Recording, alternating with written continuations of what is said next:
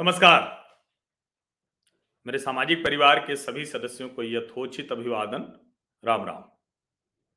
आज के सभी अखबारों में पहले पन्ने पर एक बड़ी खबर है और सभी अखबारों में है। मतलब कोई ऐसा नहीं है कि किसी एक अखबार ने उसको लिया हो या दूसरे ने छोड़ दिया हो। मैंने जितने अखबार देखे हिंदी और अंग्रेज़ी के, उन सब में पहले पन्ने पर है वो खबर। और उस खबर को जब हम देखते हैं तो एक सामान्य सी खबर लगने लगी है।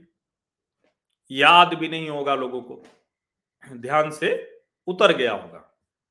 क्योंकि जो खबर है, वो पटना के गांधी मैदान में हुए बम धमाके की है। और अगर हम इसको, इस खबर को ध्यान से देखें तो 27 अक्टूबर 2013 पटना के गांधी मैदान में नरेंद्र मोदी वहाँ हुंकार रैली कर रहे थे। और उसी दौरान कई धमाके हुए और उस धमाके में छह लोगों की जान चली गई थी। छह लोगों की जान चली गई थी और उसमें इस बात के लिए भारतीय जनता पार्टी के नेताओं और नरेंद्र मोदी की तारीफ़ की गई कि ये नहीं, लोगों को बताया गया कि धमाके हो गए हैं। और इससे जो कहे कि लोगों की जान जा सकती थी, वो बच गई। लेकिन फिर इसकी चर्चा मैं क्यों कर रहा हूँ? दरअसल इस देश में एक बहुत कहें कि वो पता नहीं कैसे गहरे बैठ गया कि किसी भी तरह से सेकुलरिज्म के नाम पर एक ऐसा राजनीतिक विमर्श तैयार किया गया कि कोई भी कुछ भी कर दे, लेकिन ये जो तथाकथित सेकुलरिज्म वाला है, इसकी आड़ में सारी गंदगी वो चलती रहे अब ये 27 अक्टूबर 2013 को ये धमाका हुआ था। एक नवंबर अच्छा एक नवंबर को होगी अभी सजा पर सुनवाई। और 2014 में ये जो आतंकवादी हैं, इनके खिलाफ चार्जशीट दाखिल की गई। नौ लोग हैं कुल। नौ लोगों का नाम इसमें है और जो एनआईए की चार्जशीट थी, इसमें नौ लोगों को दोषी ठहराया गया है, छत्तीसगढ़ के रायपुर से उमर सिद्दीकी, अजहरुद्दीन कुरैशी, झारखंड के लोहरदगा का हैदर अली, रांची का मोहम्मद मुजबुल्लाह अंसारी, इम्तियाज़ अंसारी, फिरोज आलम, नुमान अंसारी इफ्तार आलम व यूपी के मिर्जापुर का निवासी अहमद हुसैन, अब एक और ज़रूरी बात जानिए। ये जो पटना के गांधी मैदान में धमाका हुआ, एक धमाका बोध गया में भी हुआ था। और उस सीरियल ब्लास्ट में इम्तियाज़, हैदर, मुजिबुल्ला, उमर और अजहुद्दीन, ये पहले से ही उसमें भी है, दोषी करार दिए गए हैं। इन सबको उम्र कैद की सजा हुई है। सीमी के सदस्य हैं। उसी सीमी का सदस्य, जिससे उमर खालिद के पिताजी भी उसके सदस्य रहे। और अलग अलग जगहों पर लोग वो कहते हैं कि एक जो बहुत से लोग उसको जायज़ ठहराते हैं कि हम तो मुसलमान छात्रों का एक संगठन बना रहे हैं, लेकिन देश के अलग अलग हिस्सों में आतंकवादी गतिविधियों में लगातार वो लिप्त पाए गए, जिसके बाद उन पर प्रतिबंध लगा। अब इसमें जो खबर है, वो सिहरन पैदा करती है। लेकिन जो सेकुलर साजिश रचने वाले लोग हैं, वो अजीब तरह से देखते हैं इसको। इसमें यह है कि मानव बम का भी ट्रायल किया गया था। अब जरा आप सोचिए। बाटला हाउस एनकाउंटर याद है? सोनिया जी रोने लगी थी। कहा गया कि पुलिस वाले इंस्पेक्टर मोहन चंद शर्मा और दूसरे पुलिस वाले, वो आपस में उनका था, कुछ गड़बड़ हो गई, गलत मार दिया। इसके अलावा भी देश के अलग अलग हिस्सों में आतंकवादी घटनाओं पर भी, आतंकवादी घटनाओं पर भी उसको सेकुलर तरीके से साजिश बता दिया जाता है।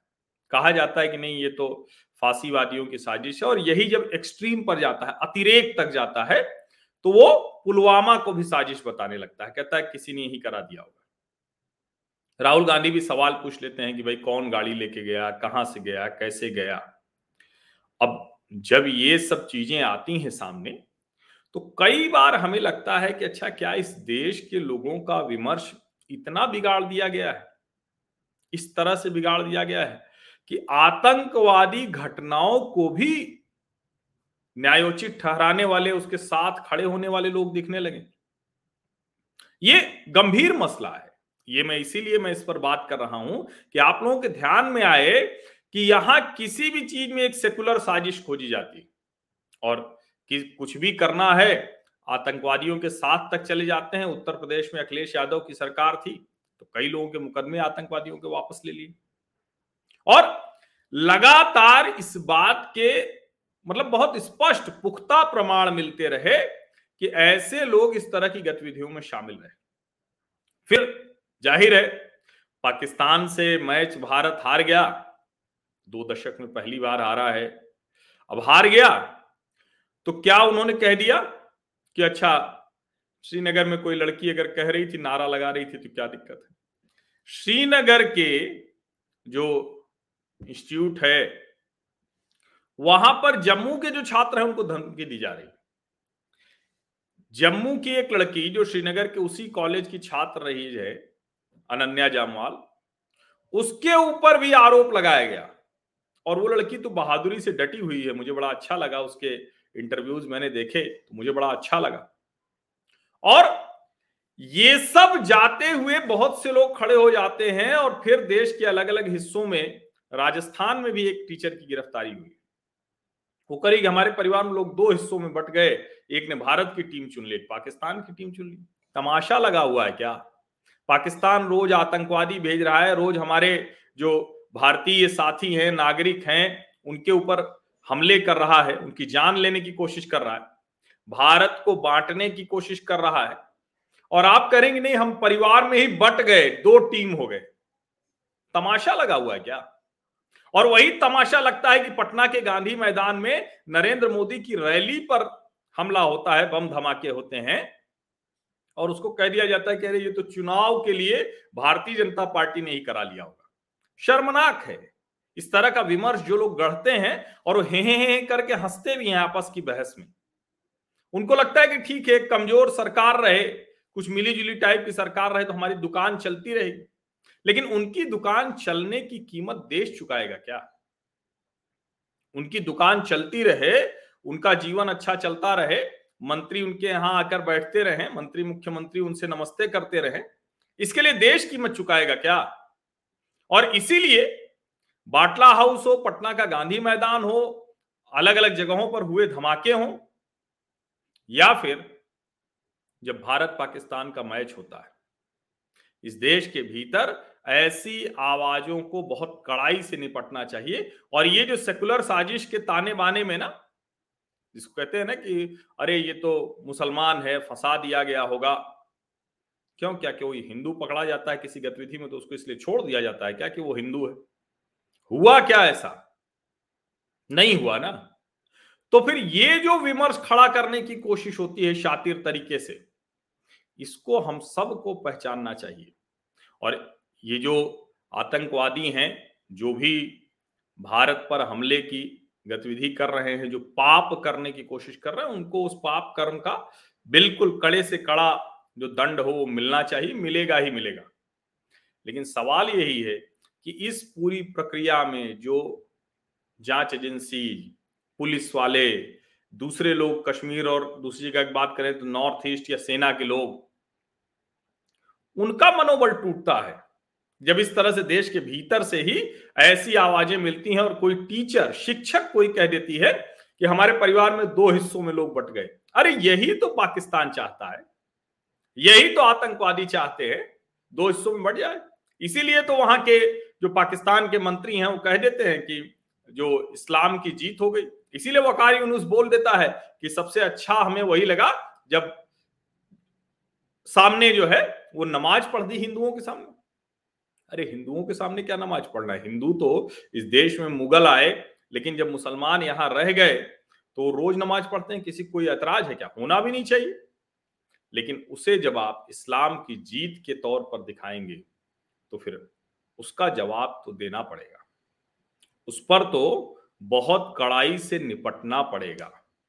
अगर आप ये नहीं समझेंगे, नहीं निपटेंगे, आपको भूल जाएगा, क्योंकि कहाँ अक्टूबर 2013 कहाँ अभी अक्टूबर 2021 आठ साल बाद कहाँ याद रहता है? बीच बीच में जाने क्या क्या हो जाता है? तो इसीलिए मैं कह रहा हूँ कि ये जो विमर्श बदलने की कोशिश होती है इसको पकड़ के रखना है। ये हमें हर खबर में जानना समझ हर दूसरी खबर में ऐसी कोशिश होती करे ये तो आ, मतलब सरकार के ऊपर सवाल खड़ा करना फांसीवादी कह देना ये सेकुलर साजिश बड़ी खतरनाक होती है। तो इसलिए इस देश को सबसे ज़्यादा जो बचाने की ज़रूरत है वो आवश्यकता इस सेकुलर साजिश से बचाने की ज़रूरत है। और वो कब आप बचा पाएँगे? जब आपको पता हो कि आपका विमर्श क्या है। जब आपको पता होगा तो आप निश्चित तौर पर बचा लेंगे। और मुझे लगता है कि देश में जिस तरह की जागरूकता बढ़ी है, जितने चैतन्य लोग हुए हैं, उसमें हम ये करते हुए दिख रहे हैं। करेंगे हम, बिल्कुल करेंगे। भारतवर्ष को ऐसी किसी भी सेकुलर साजिश में फंसने नहीं देंगे। जो सच है, वो मजबूती से बोलेंगे, उसमें जरा सा भी भ्रम नहीं। हम विभाजन नहीं करेंगे। लेकिन जो विभाजन कर रहे हैं, उनका जवाब तो अवश्य देंगे। और मजबूती से देंगे, ठीक से देंगे। आप सभी लोगों का बहुत बहुत धन्यवाद इस चर्चा में शामिल होने के लिए।